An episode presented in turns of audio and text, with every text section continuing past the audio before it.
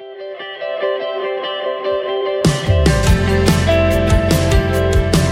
listening to the Clear Creek Resources Podcast from Clear Creek Community Church, located in the Bay Area of Houston. Hey everyone, welcome to the Clear Creek Resources Podcast. I'm Ryan. Thanks for listening today. On this episode, I had a conversation with Aaron Lutz and Lance Lawson, and we talked about the question Is God in control? And if He is, what does that mean for our freedom? And so hopefully, this is a helpful conversation for you, especially as we are in this Revelation series right now, and we're seeing that God truly is in control of all things, and that matters for our everyday life. All right, guys, thanks for being on the podcast again. Yeah, man. Glad to be here. All right, so we're uh, we are full force into the Revelation series, and as we go throughout this whole series, I think one of the things that that stands out is how uh, how God is sovereign. He's in control mm. over all of all, all of history, and uh, which is one of the things that I think gets people all excited about Revelation because they're seeing all these things happen that it's like it's out of our control and the mm. world is coming to an end and it's like oh wow like god is really going to be in control of all these things. Um, but obviously what we see as well is not just in these future things but but also god is in control of of all things now present as he always has been. So we talk about some of that today. Is God in control? And if so, what does that mean for our everyday sure. life? And so that's what we're going to be discussing today. Uh, maybe we should begin by defining the term sovereignty or sovereign. That's a that's a word that gets thrown out a lot. That God is sovereign. So what is what does sovereignty mean?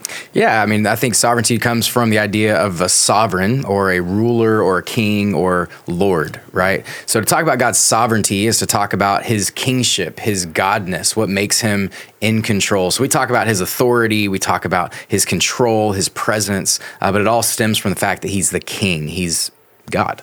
Yeah. And so, what do we see this showing up in Scripture? Just maybe some a few examples for anyone who struggled to to see that or even believe that.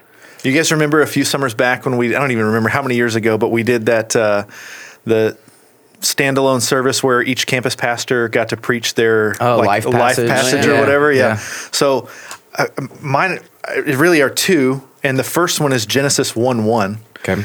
In the beginning, Naturally, yeah, yeah, yeah, yeah, right. Yeah. In the beginning, God created the heavens and the earth, mm. and so if if you're a Christian person that believes in the Bible, that verse from the outset shapes your worldview. At least it should. It doesn't. There are different ways to interpret the next two chapters uh, whether you believe the earth is young or old and what the creation account is really doing, whether it's describing the act of creation or the, uh, the bringing about of order from chaos, whatever you believe about all that. Verse 1 In the beginning, God created everything, mm-hmm. should shape what you, what you believe about everything that exists. God is over it, it belongs to Him. And so for me, that that's just so foundational and has been formational in the way I read the rest of the Bible, in the way I see the world, in the way I process things happening in my life. That everything belongs to God and He's over all things. You said that was one of your verses. What's the other one? Something about a moon. That, your, your... No, man, it's Colossians 1, uh, okay. really the second half of chapter 1 with the preeminence of Christ, that, cool. that He is the image of the invisible God. Awesome. Yeah. Awesome. Well, think about like creation. God is sovereign over creation. He's he's the first mover, right? Uh, in Revelation in the series, we've used the word sovereignty in all the sermons that we've had so far. And you see in Revelation one, I'm the Alpha and the Omega. So not just the first mover, I'm the last mover if there is such a thing. But God is the beginning and the end. Uh, Jesus reiterates that, and you know later in the chapter, I'm the first and the last. I hold the the keys to death and Hades. There's where some places we see God's sovereignty in the beginning beginning and the end, but even all the way in between. I think about passages like Psalm 135 whatever the Lord pleases, he does right? And then it says, in heaven and on earth, in the seas and all the deeps, seas being places of chaos, even the places that seem like chaos to us, he's in control. Uh, he it is who makes the clouds rise at the end of the earth, who makes lightnings for the rain and brings forth wind from his storehouses. Even the weather, God is in control of. Whatever the Lord pleases, he does. That's Psalm 135. Yeah.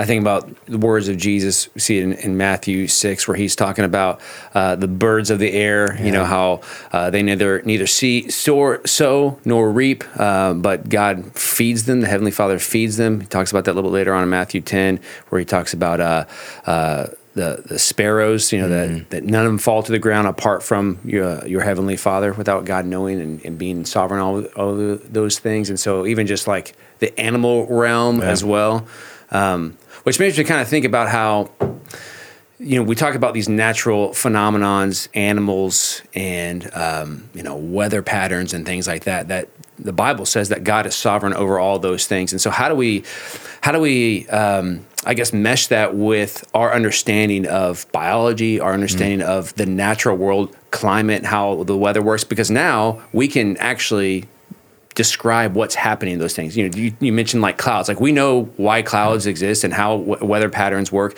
While maybe the original writers, you know, for them it was a mystery. And mm. so is this just an example of it's the God of the gaps that mm. we don't really know where it comes from? It must be God. Well, now that like in our modern sensibilities, we know where it comes from, and so we can explain it. So therefore, God must not be involved. Is that a true statement, hmm. or how do we see those coming? No, I think that's a problem with modern life. Is because yeah. we we know more, we understand more about the way the world works, the universe functions, and so that, I think that's a product. because we can understand something means uh, God must not have been involved, or, or we can remove God from the process. But that's just uh, it's just not true. There's no way that the, the universe came to be without some mechanism, something happening. And so we believe that, that God was the one who started all things. Mm-hmm. And what I love about the, the, the, scriptures you've read and the picture of God in, uh, in the Bible is that he's not just this powerful sovereign deity who got things going and then kind of took took his hands off and leaned back to see the what watchmaker happens. who set it in motion. He's right. not that. Right? Yeah, it's not like he got the world spinning and just like, well, we'll see see how mm-hmm. this plays out. Like, no, he's personal and he's intimate and he steps into creation as Jesus. Yeah. He shows up when Adam and Eve sin. He he's there at, at every turn because he's deeply personal, as well as being over all things. And so, man, what a picture of of who God is. Yeah, so you, you, mentioned about sin. And so we did a whole podcast on this. Like, if God is good, how can there be evil in the mm-hmm. world? But um, how do those things mesh, mesh together in your world? Like, how does it, how do we understand God is good? And so it's one thing to say, yeah, the, the creation is all perfect, but yet there's brokenness in the world. Adam and Eve sinned. Did God just let that one slip by, mm-hmm. or you know, um, yeah? How does how does evil exist if God really is in control?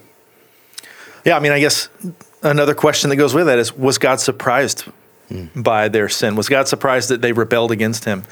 And and certainly not because we see later in scripture that Jesus was always the plan for creation from the very beginning. Ephesians tells us that that that Jesus was always plan A. God didn't create everything and then was surprised by sin and said, "Oh, well now we need a plan B. Let's let's come up with something." He he has given us uh, in in some way an ability to be free from him mm. if we choose to do so. And what we see is that every person has chosen to do so. Mm. Every one of us has chosen to to be free of him and to rebel against him. And so that's that's how sin entered the picture. That's how sin continues to happen. And uh, and now we sit back and wonder, well, why is there evil in the world? Did God create evil? Well, no, we did. Yeah. We're the ones that, bring it in. And we'll talk about this a little bit more later, but like God is both sovereign and man is still responsible. And so when it comes to evil, we've introduced evil into the world. So you see that in Genesis 1 or Genesis 3, but you also see it later, even when like Joseph is talking, like what you meant for evil. So we're talking about evil there, God has used for good, right? So God is sovereign over even the evil in the world. And I, I think where I struggle even having this conversation is, is once you start talking about God's sovereignty, his control over things, this is always the first question people ask, right? Like, well, what about all the evil in the world? What about all the wrong things that have happened?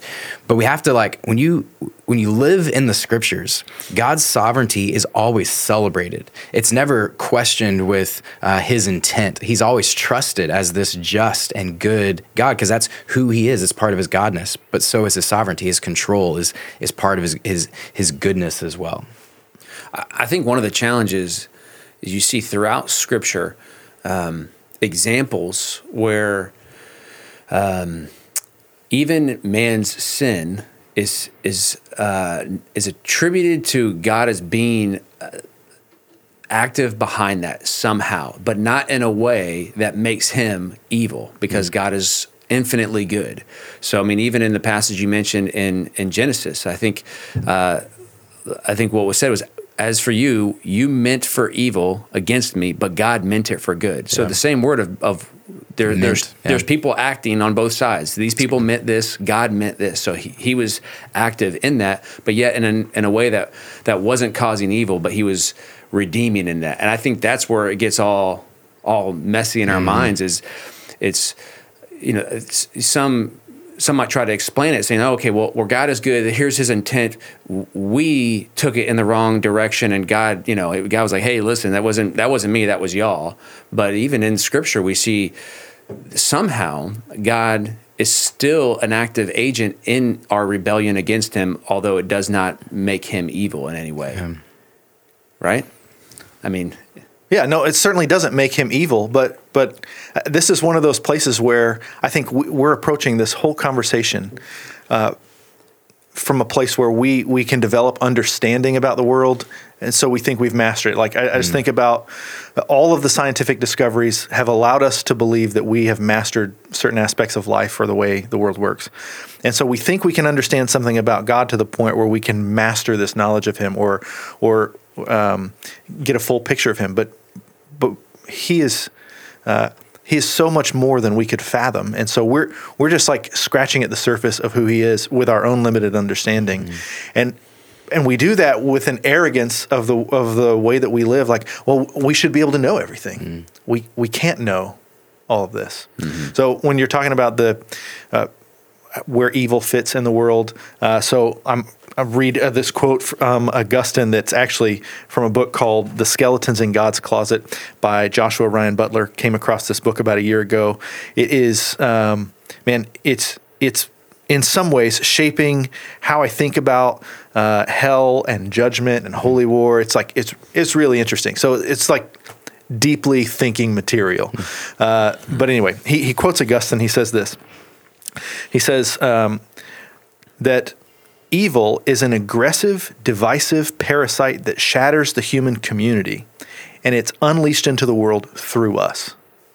Like evil didn't come from God. God isn't responsible for evil. It it's unleashed into the world through us, and that gives rise to a conception that we have freedom from God, and others that it is diametrically opposed to the freedom for God and others for which we're intended for God. So that goes on to describe what he's talking about in the rest of this chapter. But um, we're the ones that brought evil to the picture. Mm-hmm.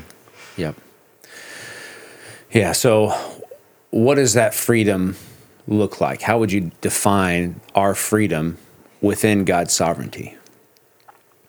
Yeah, the way a lot of the scriptures are going to talk about it is God is both in control and man is held responsible for their sin, right? So, and, and not even just their sin, for they're held responsible for the good choices that they make too. So, God is sovereign and man is responsible. We use that phrase a lot, uh, and so we do have freedom in the sense that our decisions matter, and that that what we ultimately decide are going to have consequences or rewards to them. Uh, but to say that we're free, meaning we're outside of God's control, uh, goes against the idea of God's sovereignty. And so we're not free and that we're out of God's uh, you authority and His presence and His sovereignty, but we're free to make decisions that really matter, that really affect real life things too.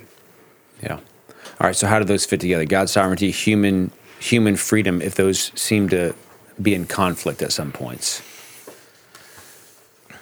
I mean, I think one of the things that we first try, try to understand, we, we talk about this in a number of different topics too, and maybe this is alluding to what you're talking about, Lance, is we're talking about theology, which mm. is the study of God. We're trying to understand the mind of God as He has revealed Himself, and we're just scratching the surface of a, an infinite power, infinite knowledge. And so it comes with a lot of humility and just recognizing that we, you know, yeah, this can be true and this can be true. And and somehow in God's sovereignty that yes, they, they both are are true. That He is sovereign, He is in He's in control, but also we have freedom and we do have responsibility.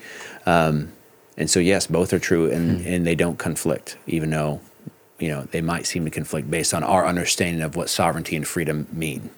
Yeah, I mean, I think about the times in Scripture when when God shows up in a person's life when they're when they're in active rebellion against Him. I mean, we're we keep talking about Genesis, but you think about Cain and Abel, and and what does God say to Cain as he's struggling with uh, with God's acceptance of Abel's sacrifice and rejection of his? He says, sin is crouching at your door.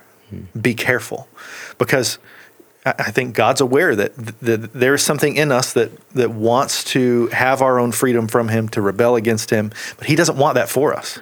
And so there are times when He steps in, like in that story and others in Scripture, where where He He is compelling us not to do that. But then there are times where He allows humans to rebel against Him and bring evil into the world and hurt each other, and um, for whatever reason, He He's chosen to allow the world to work that way. Yeah. I think about like this past summer when we were preaching through Isaiah.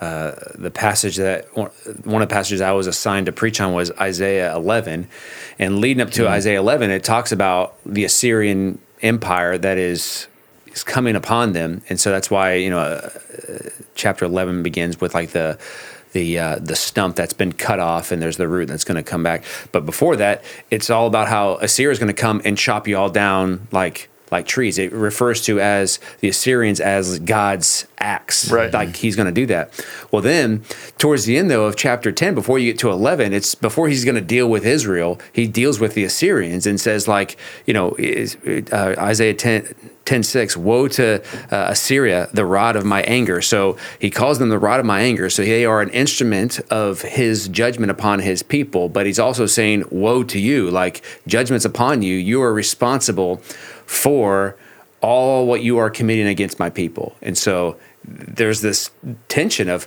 on one hand, God is sovereign behind their their uh, national movement to overtake the people of Israel, but yet He's saying they're evil for doing that, Hmm. um, and that does. And God's not evil in that. Um, they're the ones who are responsible for their sin, but yet God's maintaining His sovereignty over all those things. And so you know, you look at passages of Scripture like that it, it's almost like you can see that in your own life as well. That even in your most rebellious and most sinful times, with this like hindsight, the Holy Spirit like working in you, you're like, so at those moments where I thought I was rebelling against God and going against Him, I now see that even in that, that God was still working in my heart and using my own rebellion against Him to to draw me back to Him. You know.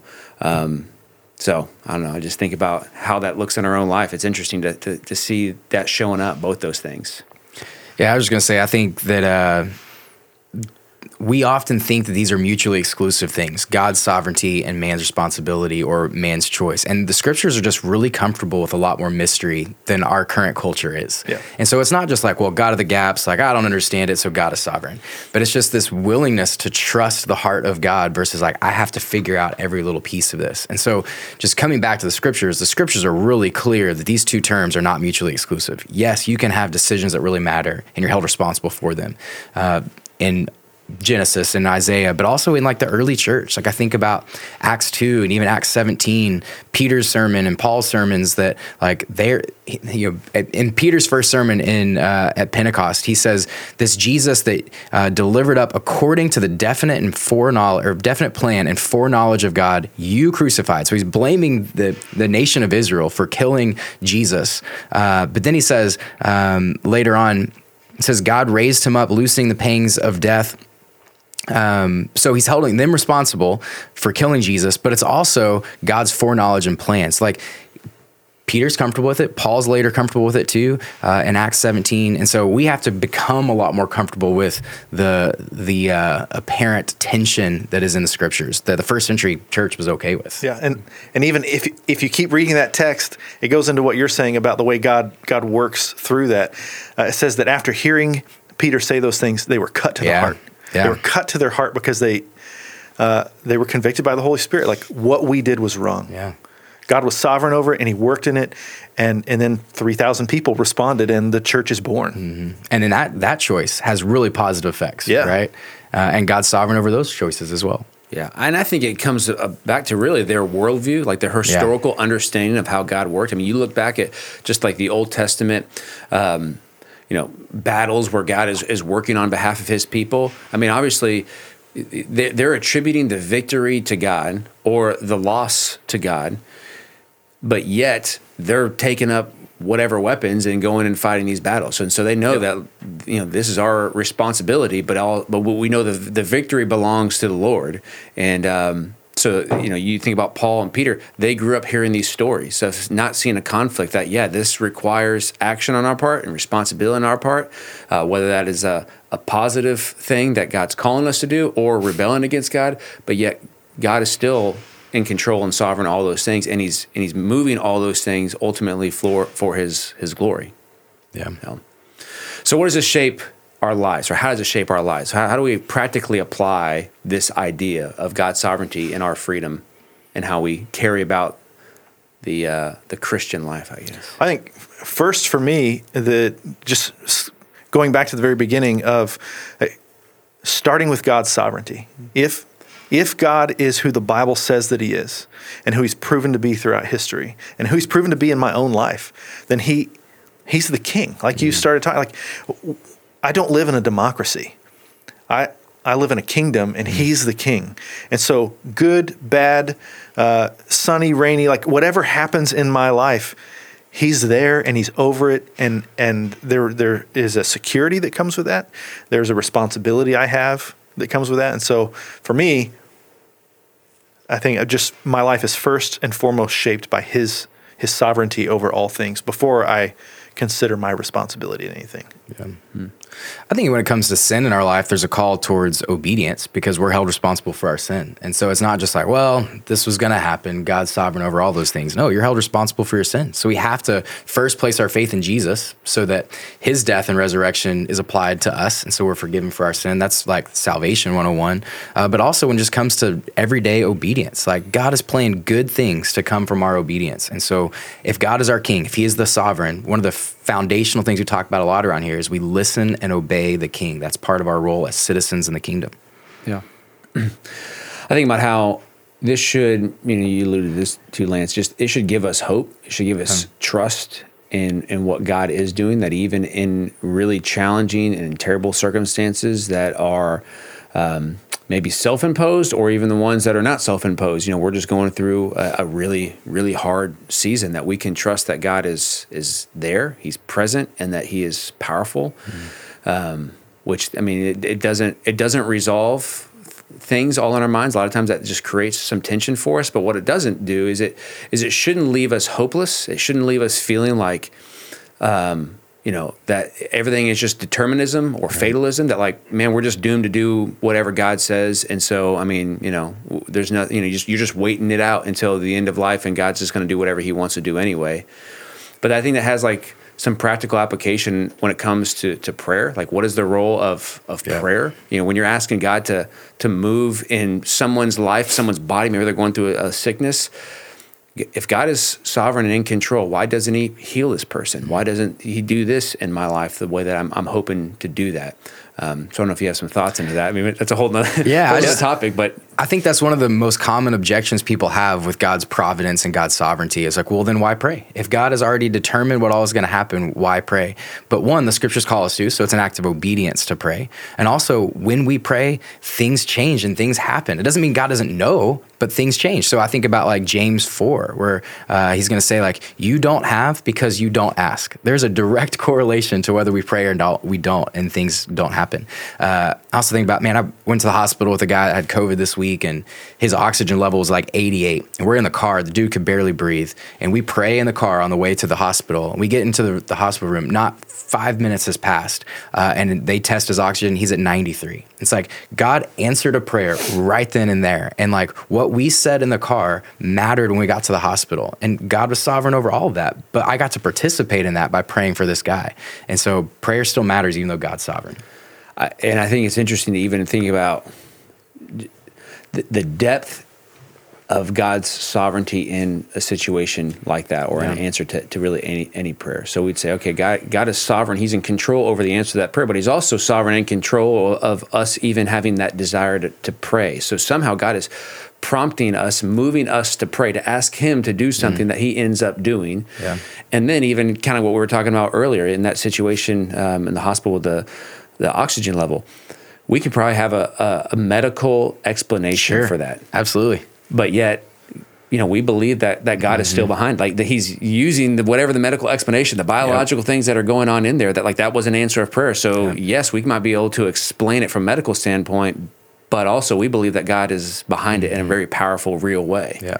And there's some purpose that God is using in prayer uh, to answer the prayer in of itself. So, like when you start to pray for peace, part of God answering that prayer is like you experience peace when you're in the presence of God. And so he starts to calm our hearts and in his presence, like he's already answering it in the act of us praying. And so there's some things that God is doing in our, in us when we pray, not just in the actions that happen because we ask God to do them. It, it makes me think about a conversation I was having with uh, with Tanner this this week. Yeah. And he was talking about you gathering up with elders at the East uh-huh. 96 campus before the service recently. And one of your elders started praying for people who might be walking in with doubt. Yeah. And he said then he, was, he said is what is interesting because then what happened was when then Aaron went up on stage or whatever and he was praying for the congregation. He says that you you mentioned like people who doubt, like maybe you know if you're coming in with doubt today and you prayed mm-hmm. for some of those people. So then Tanner started just thinking, how interesting is it that somehow God put to pray for the people with doubt on the on the heart of an elder, mm. which then sort of like stirred up something in you to, to mention that or to pray that in front of other people, yeah. which may have been heard by someone who actually is struggling with doubt that day. Yeah. And to think about how God sovereignly moves in the prayers of his people together to, to do something that we think, wow, I have no idea that like that's what was going on. Yeah. I just, you know, I heard him say doubt and I was like, I kind of like that word. It's my word of the day, you know? And, you know, yeah you don't know. Maybe that was really what, what spoke to someone that day is God speaking to their, their own doubt. So. Mm-hmm. I think also when we when we talk about prayer and when we think about prayer, often we're focused on asking God to do a specific thing. And this fits with, with what you're talking about. But but when we read about prayer in Scripture, that's not always what God's people are doing. They're, they're asking for God's presence. They're asking for God's help in walking through what it is they're they're going through. And so you know, the people in Scripture are not always asking, God, come fix this problem. They're saying, God, help me walk through this problem. Yeah. Yeah. And and so I, I think with with that in mind, when we consider the evil that we face in the world, when you lose a job or when a loved one dies or you're just going through something terrible, that that it, it's not always that we should stop and ask God to make that thing right. Mm. It's that what we need is Him in that moment because he is sovereign over everything and because he knows that evil exists in the world and that that terrible things are going to happen but he is the alpha and the omega. He's going to make things right at the end. And so what we need in that moment is more than anything else is just his presence and his uh, help to get through that yeah. dark day. Yeah it goes back to the way that aaron was defining sovereignty from the very beginning. Yeah. Uh, it comes from a, a, definition from a theologian, John Frame. He talks about its sovereignty encompasses control, authority, and presence. And a lot of times we talk about sovereignty, we think of control. Right. Um, mm-hmm. And that's what most of our conversation, even today, has been about. But presence is, is a real part of God's sovereignty as well right. in, our, in the world and in our hearts. And I, go ahead. I was just going to say, it's like, you know, when your kids, when something happens or they get hurt, and, and as the dad, you show up, you can't fix the pain of the skin mm. knee, but you holding them and being there changes that, their experience quickly. Yeah. And for me, that's that's one picture of what God's presence is like. It doesn't always take away our pain uh, or, or fix the situation, but it just changes our experience with it. Yeah. I was going to say, just the other practical application for me in God's sovereignty is the way that I've learned to approach God as God. Uh, and so I'll ask a question here in a second, but I'll tell you, like, man, I struggled with the, the theology of God's sovereignty and providence for a while. I mean, like, you read through my Grudem book, as I'm working through this, I have all kinds of questions because I was working through it as I was reading this. Because for a while, and I'll just go down this rabbit trail for a second, for a while, I attributed God's sovereignty, God's control to theologians who held that belief that were so arrogant yeah. that it turned me off from the actual truth of the scriptures. And so for a long time, I resisted that theology. And I'm curious if y'all had similar experiences. We can talk about that in a second. But the more I've read scripture, the more I see God's sovereignty in the scriptures, it is always, I think I said this earlier, it's always celebrated. It's never something that people live in fear of or, well, then I can blame God for this. It's always like, how great is God that He is in control of all things? How worthy of our worship is He? And so people worship in response to God's sovereignty, not question it. And so I think the way that practically that's changed for me is I've learned to trust God in new ways, understanding that He is sovereign and control over all things, both the good and the evil that happens in my life. I'm like, man, I can rest in God's sovereignty. Um, I won't go into all details, but my family has a big decision we're about to make as a family, and we don't know what the right answer is. And it's like it's, I've told people it is a practice in trusting in God's sovereignty. Like I'm not rooting for one solution or one answer the over the other, like you know success or failure. I'm just trusting that whatever happens as we make this decision is God's ultimate plan. Now I have responsibility in that. I got to make a decision in that. But man, I I find so much comfort in just trusting that God's in control over it, and I'm not, and I can't control it. Does that make sense? Absolutely. Yeah. Um, but I, I'm curious, have y'all struggled with this theology? How have y'all worked through this in the past? Is like seminary or Grudem or just life? How have you worked through God's sovereignty and man's responsibility in your own lives? Uh, so when I came to Clear Creek Community Church, I came from a very different faith background Yeah. and upbringing that really didn't talk much about God's sovereignty and focused, at least in my experience, more on man's responsibility. So if your life is going well or if your life is in the dumps, that probably has a lot to do with you. And uh, when it comes to, to God's grace and his salvation, it sure they talked about grace, but it really felt like I had to earn it. And so uh, when I came to Clear Creek, and this was long before I worked here, I realized I think they believe different things than I was taught. so like I need to find out what this what, what these people believe. And so I picked up that book and over the course of the year with my brother-in-law and my father-in-law actually we we met for lunch once a week and we read through it and um, really wrestled with with what what to believe about some of these things when it comes to God's sovereignty, especially over salvation. Yeah.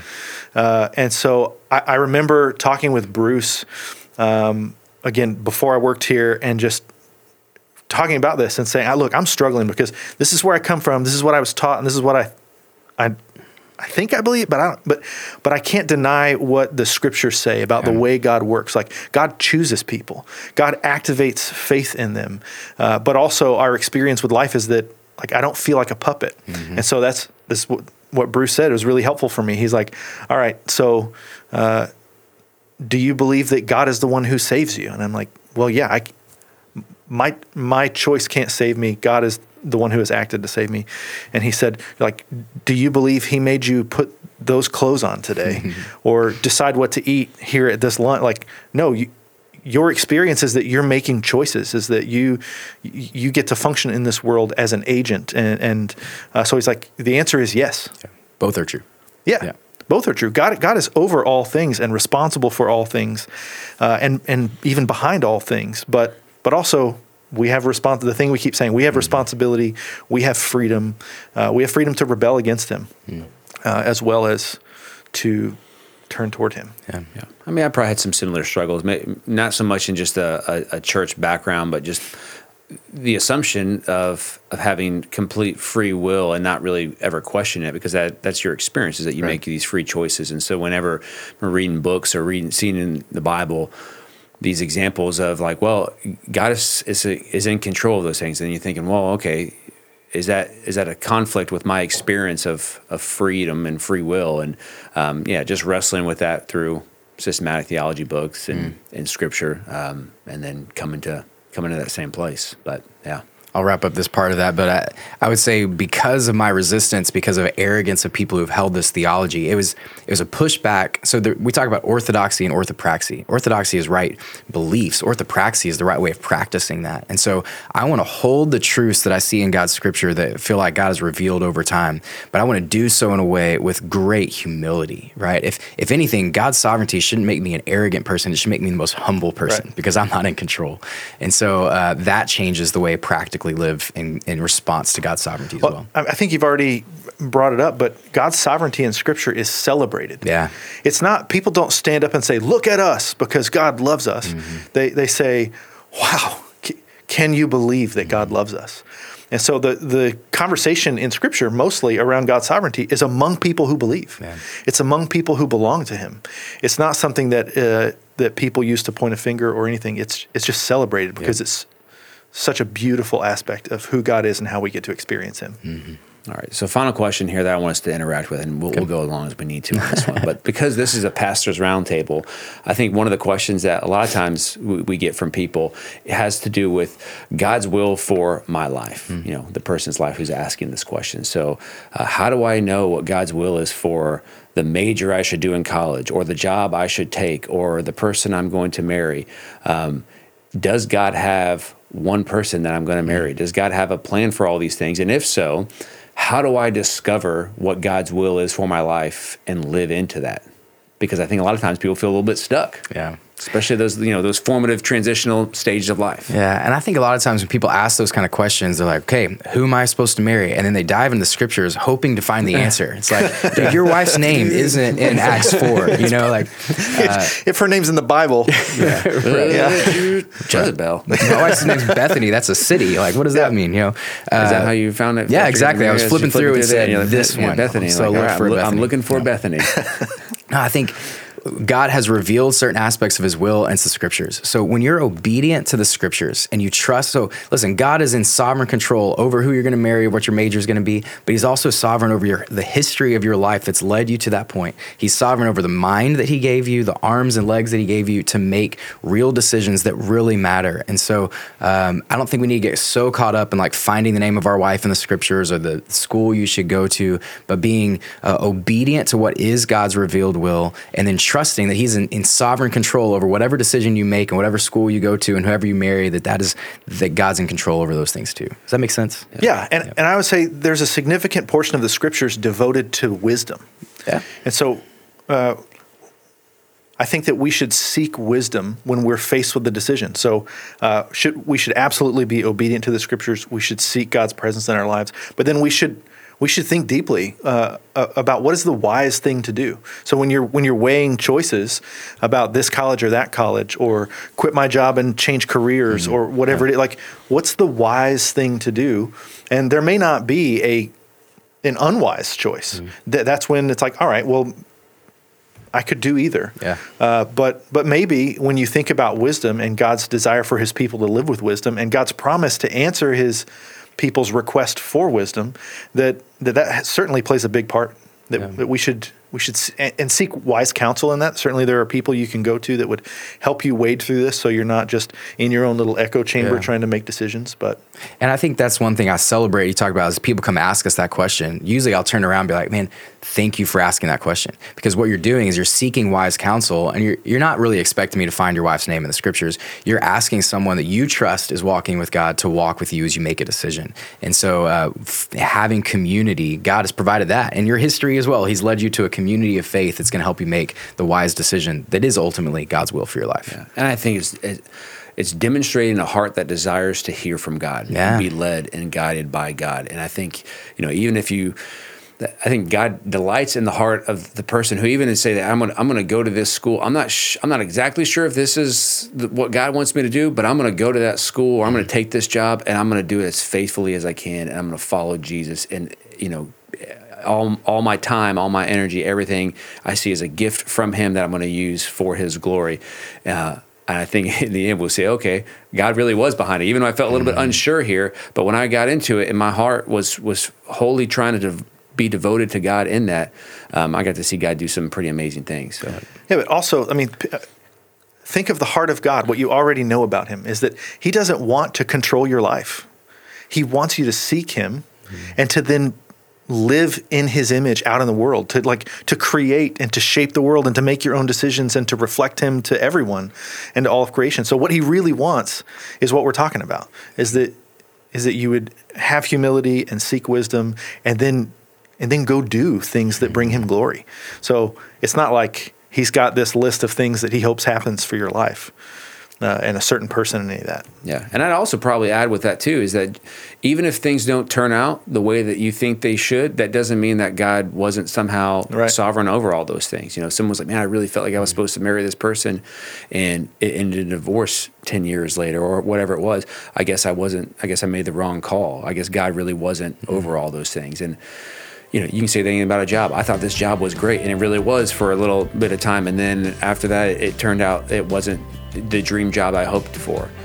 I think that that God can still be sovereign over the things that that's still seem to fall apart. And um, because God, God has a different aim than than our happiness all the time. You know. He's ultimately aiming for His glory and, and our joy in His glory.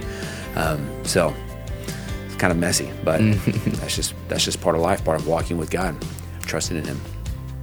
Anything else? We got it figured out? I think so. Yeah. Yeah. That's why they, they put us on these things. All right. Well, thanks, guys. Yeah, man.